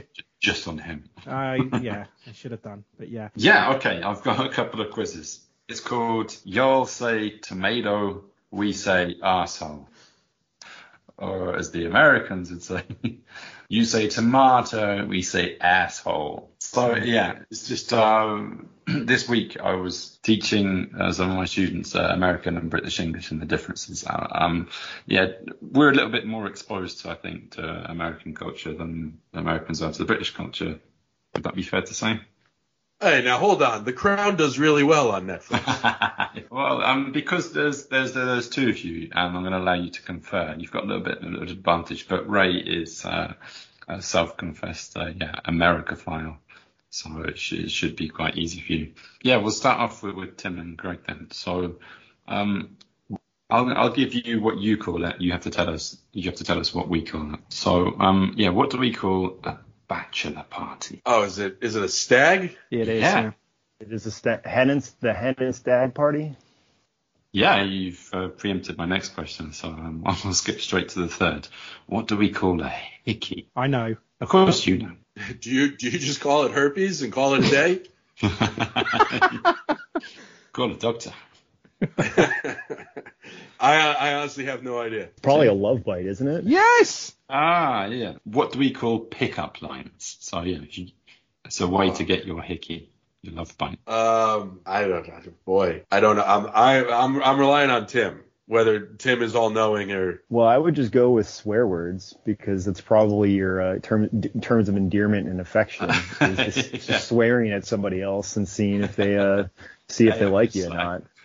Um, what do we say then, Marie? Uh, Is it chat up? It's a chat up line, yeah. Yeah. Ah, So, yeah. that's that just doesn't make any sense. What do you? you know what? I Chat can him talk up. to any. I can talk to anybody. Are you guys just more like you're just more aware of the alphabet than I am? I guess. well, you, you can you can chat someone up. yeah, but I I could chat anybody up. I, there are only specific people I'm trying to pick up. I only pick up rubbish, you know. so yeah, your your love bite. Uh, if you want to disguise it, uh, what what do we call a band aid? Oh, I used to know this. Am I allowed to answer any of these? No, I not until they have. band aid. I'm just gonna. s- Oh God. Tim's cheating prob- away. it's probably something it's probably something so easy and so obvious that I'll be like, well, it can't possibly be that. Like you just call it a wrap or something. That's a sandwich, isn't it? Mm. Well, we we have 27 ways to say sandwich. If you ever want to get into that, So you're saying like so like make I would say make so fun fact Band-Aid's is actually a company so it's a branded term just kind of how like frisbee is uh, to flying disc. Um, so I'm gonna go with um, a bandage. we, we, we'd say a sticking plaster. A plaster, yeah, a plaster. Plaster. Yeah, we you talk about a band-aid solution to something. We talk about a sticking plaster. Um, all right, one more. Yeah, what do you what do we call a, a crosswalk? oh, Abbey Road. the bit is it just like something off the White Album? well, Yeah. listen, I don't know how you Brits do with with your Jingo Jango over there. All right. Ringo Rango Jingle. Um, a, a petty? You call it a petty? I don't know what Just that didn't is. Uh, I'm gonna go with something like a line over. I've never No. heard of that. So. Right? I, I have no idea what a crosswalk is, but I, is it some sort of? It's not a sidewalk, is it? Is it a zebra crossing? Yeah, pedestrian crossing. Oh, so it is a petty. Oh yeah, but if people What's say a if you said pedestrian crossing, you, you people know exactly what it is. Well, we've got here. we've got we've got zebra, we've got pelican, we've got puffin. Uh, they're, yeah, they're they're all technically rather different, aren't they? Yeah, well, some of them have got buttons. Some of them, like a zebra crossing or a zebra crossing, as you would call it, uh, they they they have to stop as soon as they see it, like Abbey Road. Yeah, I mean, in the United States, you're supposed to stop, but uh, if you've been to New York City, you're taking your life in your own hands there. All right, yeah, we've got four more. Uh, there's 10, 10 each. Okay.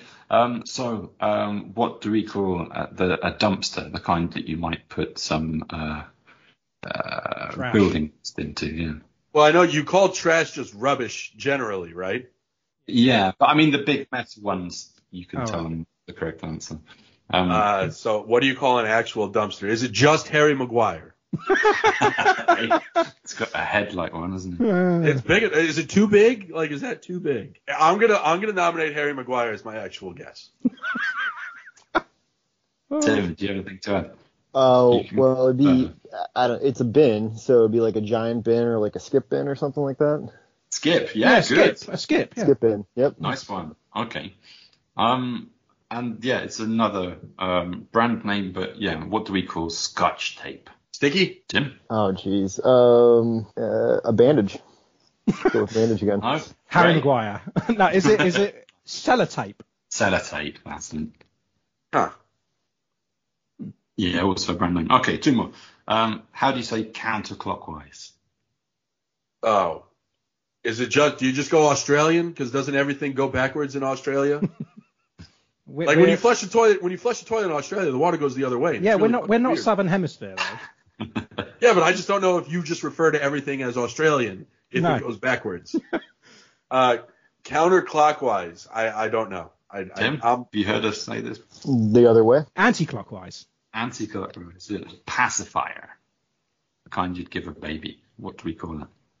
oh, I, I think I actually know this one. Go on, Greg. Oh, it's- Is it is it just something as simple as like a sucker? What you're going to surprise me then? I thought I, I I liked this a lot better when I knew what a stag party was. Yeah, What my wife calls me all the time. that sounds a dummy. A dummy, yes. Oh, All right. interesting. Okay. Tim's just saved it. You got five out of ten. So do you That's think not Ray too can, bad. can you do better than that? Yes. All right. Um. All right. So what do they call bird watchers? No idea. No idea, No idea. Guys. Y'all. Yeah, I, I call them weird. I don't I don't Bird think I. watcher. You're a bird watcher. You don't call them Ornithologist birders. is Bird watcher. Oh, I've heard I've heard birders, but like I I don't think it's ever been used casually. So I've never heard anyone that's not an American say bird. Bird. Bird No. watcher. Yeah. So bird. I, I mean bird watcher is. I've I've correct. never heard that before. Yeah. All right. Um. Yeah. What What do they say for uh for hand luggage? Carry on. Yes. Yeah. Is that right? That is correct. I mean, it's correct if I'm going on a plane. I don't Yes. think I would ever call something a carry-on bag if I wasn't on a plane. We'd call it an overnight bag as well. Yeah, So I'd, I'd, if- I'd probably more commonly call it an overnight bag. But you know, I mean specifically the the the luggage that you don't check in. on Yeah, if I if I'm in, yeah, if I'm in an airport, it's a carry-on. That's the one. All right. Um, curtains, the kind that you'd put up over a Oh, uh, drapes. Yeah, be right there. Yeah, because blinds blinds are a little something different, where like Yeah. it, they're they're not that actual material. Yeah. Yep. All right. Um, I, I, I reckon you maybe do call it sometimes the same as us, but um, yeah. What do they also call a laptop computer? Um. No. Ah, gents, Uh, do the man I- hand. I've only ever called it a laptop. Yeah. Really? For me, I mean, is it a handheld? No, do you, do you not call them notebooks? Yeah. So, uh, so Well, Mac, Mac, a Mac is a, That's a a Mac of computer laptop. is a it's a top it's a type of laptop. Yeah.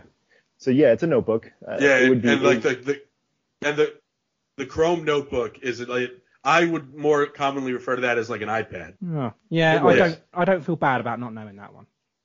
All right. Okay. If you Um, if maybe- you told me if you told me you were bringing your notebook over to watch football, I would think you're bringing a pen and paper. Yeah. Ah, okay.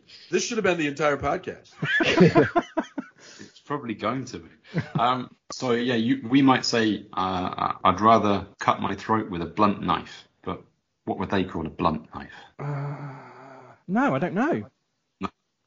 No. I'd, I'd say, I mean, if it's either butter knife or dull knife, right? Dull. Yeah. Yeah, dull. Dull. Dull knife. Right. dull okay. knife. Butter knife or dull knife. Not Yeah, dull. sharp. Dull means boring, and where where we I mean, it also means boring here, but it Ah. it it does refer to uh, if a knife isn't sharp, you could say it's dull. Oh, okay. How might they also? You might use your your blunt knife or your dull knife uh, to cut up some some healthy food. What would they say? Maybe not healthy, but No, no. I'm sucking at this. Am I right in saying that you sometimes say healthful? Healthful? Mm. No. I I don't I don't think I've never heard Never. that. No, I've I've You've never. never heard that? No. Yeah. because I listen to some American podcasts and they quite frequently say healthful. And Why? I've never. I I think you're listening to some weirdos there, Kevin. I, It, it could be. It could be. Is it like a? Is it like a food-based podcast where they're using it as a term to describe like a? Like, yeah, The mechanism a to eat. perspective. Yeah. Yeah, I could. s- I could see that, but it's not in common day society. Oh, okay. All right. This one definitely is. Um, what do they call a plug socket? So you can plug in your notebook computer. A wall so- a wall socket? A plug? I should know this. Do you guys know what we're talking about? I do. Yes. Yeah. Mhm. This one I- this one I know confidently. Plug socket. It's a plug socket. I know it's a plug socket. I don't know then. I'm going to kick myself with this one. I feel like I should know this. No, I don't know. I give up. We're talking about an outlet, right? Outlet. An electrical Power. outlet. Yeah, it's also if you ever play pickup basketball, you hear a bunch of out of shape white dudes yelling outlet, outlet to try to Yeah. get a pass down the court. Yeah. Yeah, that's also, also means a plug in the wall. Oh, okay. Wow. Okay. Um. So Ray, you need to get all three of these to take it to sudden death. oh, fucking hell. These. Uh, so the item of clothing that Gareth Southgate made uh, famous and popular. So what's a waistcoat? Oh, tank top. Uh, pullover. Jack jacket, waistcoat, pullover, You get you get one cardigan. You Uh, get one option, mate. I'm ju- is, is it one of them? It's definitely You not cardigan because he's not it's wearing not any of them. A Yeah. cardigan is a full sweater. Yeah. So a, wa- a waistcoat, yeah, like they wear at the at, at, um at the snooker. Like- Yes. Dinner jacket. The jacket's the full jacket. Yeah, yeah. Um, I think he's losing it. Oh, fuck's sake! No, I don't know. No. It's a vest. That. Oh, Yeah. a vest, just a vest. All right, yeah. Just okay. a vest. Just easy. Like, do you remember that um Mr. Burns song? See my vest, yeah. Yes. Yeah, it was a waistcoat. Okay, yeah. I didn't really think There you of that. Wait, it- ones- it's it's funny it's funny that you would say waistcoat because by implying coat, I'm thinking like in America we would assume it has sleeves. If it doesn't have sleeves, it has to be a vest. That's that's a good point actually. Yeah, it, it's not a coat. All right. Um, you, you, you, you, so yeah, there was two, two left, but you can redeem yourself slightly. What do they call a staff room in the school? Oh, oh my god. It started off so well. Welcome to my life, man. Staff room. Uh, You got this. You got this. I believe in you. You can do thanks, it. Tim. I'm gonna say it sounds a lot more swanky in an American school than. I don't know. I'm sorry. I thought I was going to do a lot better at this, but I've completely blown out. No, I don't that- know. So staff room, I'm assuming you mean faculty room? Teacher's lounge. Oh, Teachers. teachers lounge. lounge. Yeah, yeah, yeah. See, I was going to say faculty, but I thought Doesn't no, that sound nice? yeah, that's what they call like the staff and stuff, isn't it? The faculty. But Yeah. Yeah. Yeah.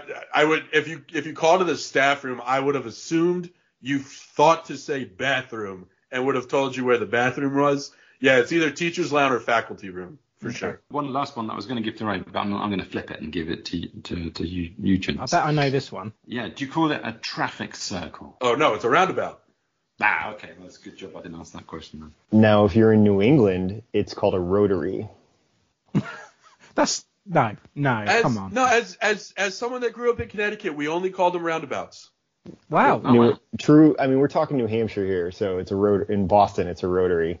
Well, Boston. Boston's fucking weird. So I'll give Yeah. I'll give you that one. Yeah. Everywhere. Have you ever seen someone lay out a map of traffic patterns in Boston? Someone was fucking trashed when they made roads It's the cow crossing paths. other roads. It's literally the cow pass, and then they just put roads over them. That's how it. That's how it was. It's nuts. It's you look at New York City, and while it's congested and crazy, it makes sense. Then you look at Boston, and it's like one road is going in seven different directions at the same time.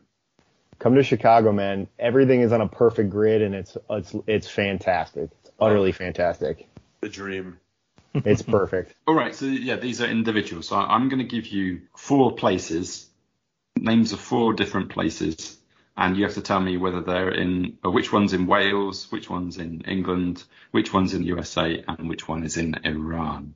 Ooh. Oh God. Okay, so Ray, I'll start off with you. hmm Cox, my anus, Sodom, and Jism. Wait, wait, these are all places, and they're all in those four countries. Yeah, each of them are in one of the. Okay, uh, so Cox, I'm going to say is in is in England. Jism is in is in Iran. Uh, my anus has got to be in the US, uh, and Sodom would be Wales. You've got it, Eeks. Yeah, home run. Nice one. Yes. Hey. All right, um, Greg, Oh, hit me. plump, ass, felch, and thong. I'll go felch, Wales, Thong, Iran, Ass, England, Plump, United States. Absolutely wrong. oh, Plump is in Wales, arse is in Iran, uh, thong is in Kent in England, and felch is in Michigan. Thelch.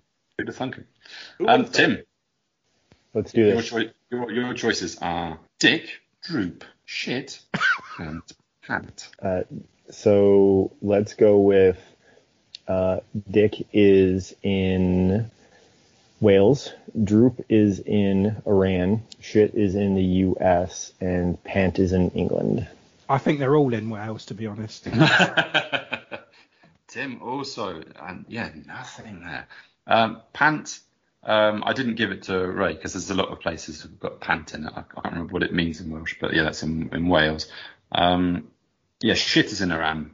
Uh, Dorset, and Dick is in Pennsylvania. Dick, Pennsylvania. It, Oh. I would have, in Tim's defense, Actually, I that would have makes sense. thought I would have thought shit was in the U.S. too because Schitt's Creek got really big here. So I would have just figured Canada, though. That's, that's, that's Canada. Canada. Oh, those fuckers. Well, I really want to go to shit Iran now. Oh. I've wanted to go there since uh, I discovered Microsoft in, in Carter. I can't. I can't say I've ever had the desire to go to Iran. Uh, I'll, I'll be frank about that. So I'm gonna I'm gonna say four place names. You're gonna have to, have to tell me which group it is. You get one shot each. Okay, we'll Oh, take God. it in turns. Okay, so cum, shid, crap, and banjo. What group? Oh shit. Group we can- We're going to go with the H because it's going to be Portugal, Uruguay, and and the other ones. Uh, it sounds about right. I thought of immediately P- Portugal for it. Nah, So. I'm right. gonna go. I'm gonna go Group G. Group G. It is Group G. Yeah. Okay. Okay, for for up to four points, can you can you match them to the countries? Banjo, Cameroon. Shid is in Switzerland. Cum in Serbia. Don't, and the other one Brazil. Crap. Crap. Yeah, in Brazil. There we go. Yeah, no, but banjo is in Cameroon, but um, yeah, shid's in Serbia, cum is in Brazil, and crap is in Switzerland. Uh, you get an extra point. You're killing this one. uh, I'll, I'll give you another one. Pussy, buggery, middle fart, and fat NASA. Um, I'll go. I'll go Group E for that one. No way. One of those. Those. One of those places has to be in Germany. I'm gonna I go know- E. I I'm gonna go E as well because pussy's got to be Japan, right? I know this one. Come on then, Tim.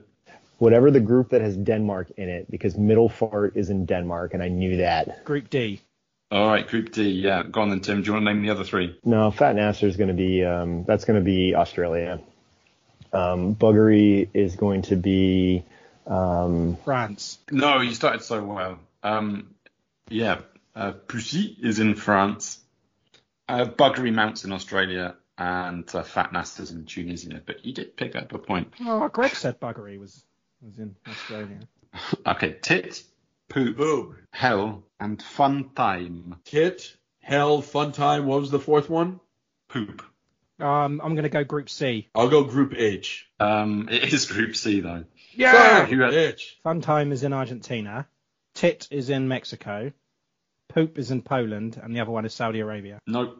Ah, Yeah, I would have said Hell is in Poland for sure. Hell is in Poland. Yeah, Ah. hell Um, Poop's in Mexico. Tit is in Argentina. And F- Alfantaim is in Saudi Arabia. oh damn it. All right, last one. Whore, penis, cunting, rec- rectum. There's no place called Cunting, surely. But if there is, it's got to be Germany, right? Cunting. Yeah, it's got to be Group E. Oh, I would have said Group F. Tim, what would you say? Oh, say? yeah. Good point. No, it's with Germany. Is correct. I think it's Germany too. No, you're wrong. Uh, Ray, you get another go then. A. Yes, it is A. Which Just because which? that's the only group you haven't said. Uh, yeah, whore, penis, cunting, and rectum. Whore, penis, cunting, and rectum. This isn't right, surely. I'll tell. I bet you cunting's in the United States because nobody thought twice about that one. I think they could all be in the Netherlands. I don't know. Uh, go on, tell me. Um, rectum's in the Netherlands. Uh, Oh. Penis is, or piñas is in Ecuador. Cunting's, well, it's actually in the Gambia, but I counted it as Senegal. and Al Al is actually where we're playing uh, against the United States, isn't it? Oh, I thought it was Al Khor. There you go. I told you my. Uh, uh, Al Al Um, can you match spurt, dildo, tantan, and big fart? Big fat. These places can't be real. They are. Um, big fat is translated from the original language, but Okay, is it Morocco? big fat's not in Morocco. Shit. Shit's in Iran. Tantan's Canada. So you're saying Uh, tantan? I I'll no. I bet you squirt has got to be Croatia, right? Or like maybe it has a different pronunciation. Mm, yeah, I could see that. Tim's quite silent. That's because he's watching the fucking football with the rest of us. No, oh, there you go. Then. I, I, I, I agree with Greg though. Um, no, yeah, spurts in Belgium, uh, dildos in Canada. Um, It's in Nova Scotia.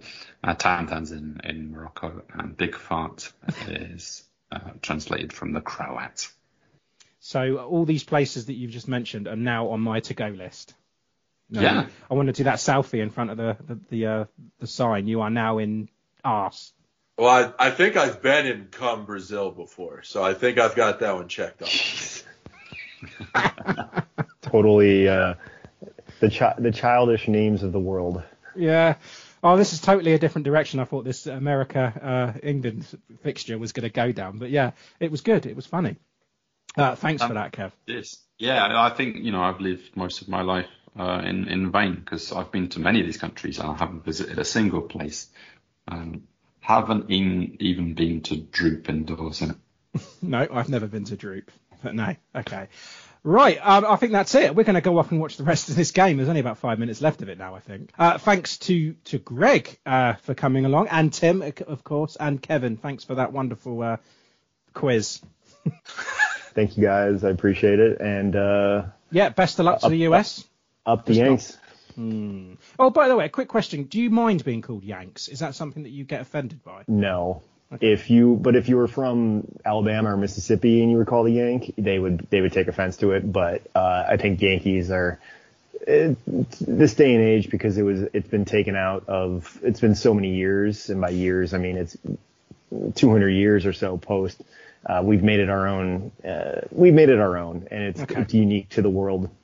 So to me, I don't take offense to it. But um, like I said, if you lived in Mississippi, they called me that, and because I'm from Chicago, and that's about it. yeah. But we can both unite in calling them rednecks, right? Yeah, yeah. For me, it's if if a foreigner calls me a Yank, that's fine. You don't know any better, it's fine. If someone in New York City calls me a Yank, fuck you. I root for the Mets. And then if a foreigner, Hey! if a foreigner, if if a Southerner calls me a Yank, I remind him who won the war and what that war was about. Yep. There you go. That's That it. is It's a all all perfect good. All summation. good there. Thank you. But yeah, guys, thanks very much for coming on. Um, it's been a blast. Speaking of slavery, let's go and watch the World Cup in Qatar. Yeah. right, and on guys. that note, uh, yeah, up the England, I guess. Fuck, fuck your tea. We're taking it back.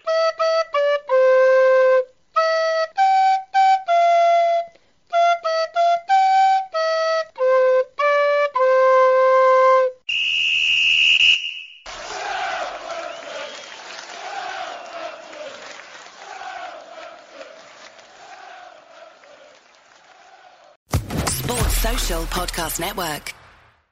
I'm Victoria Cash. Thanks for calling the Lucky Land Hotline. If you feel like you do the same thing every day, press 1. If you're ready to have some serious fun for the chance to redeem some serious prizes, press 2. We heard you loud and clear. So go to LuckyLandSlots.com right now and play over 100 social casino-style games for free. Get lucky today at LuckyLandSlots.com. Available to players in the U.S., excluding Washington and Michigan. No purchase necessary. VGW Group. Void prohibited by law. 18 plus. Terms and conditions apply.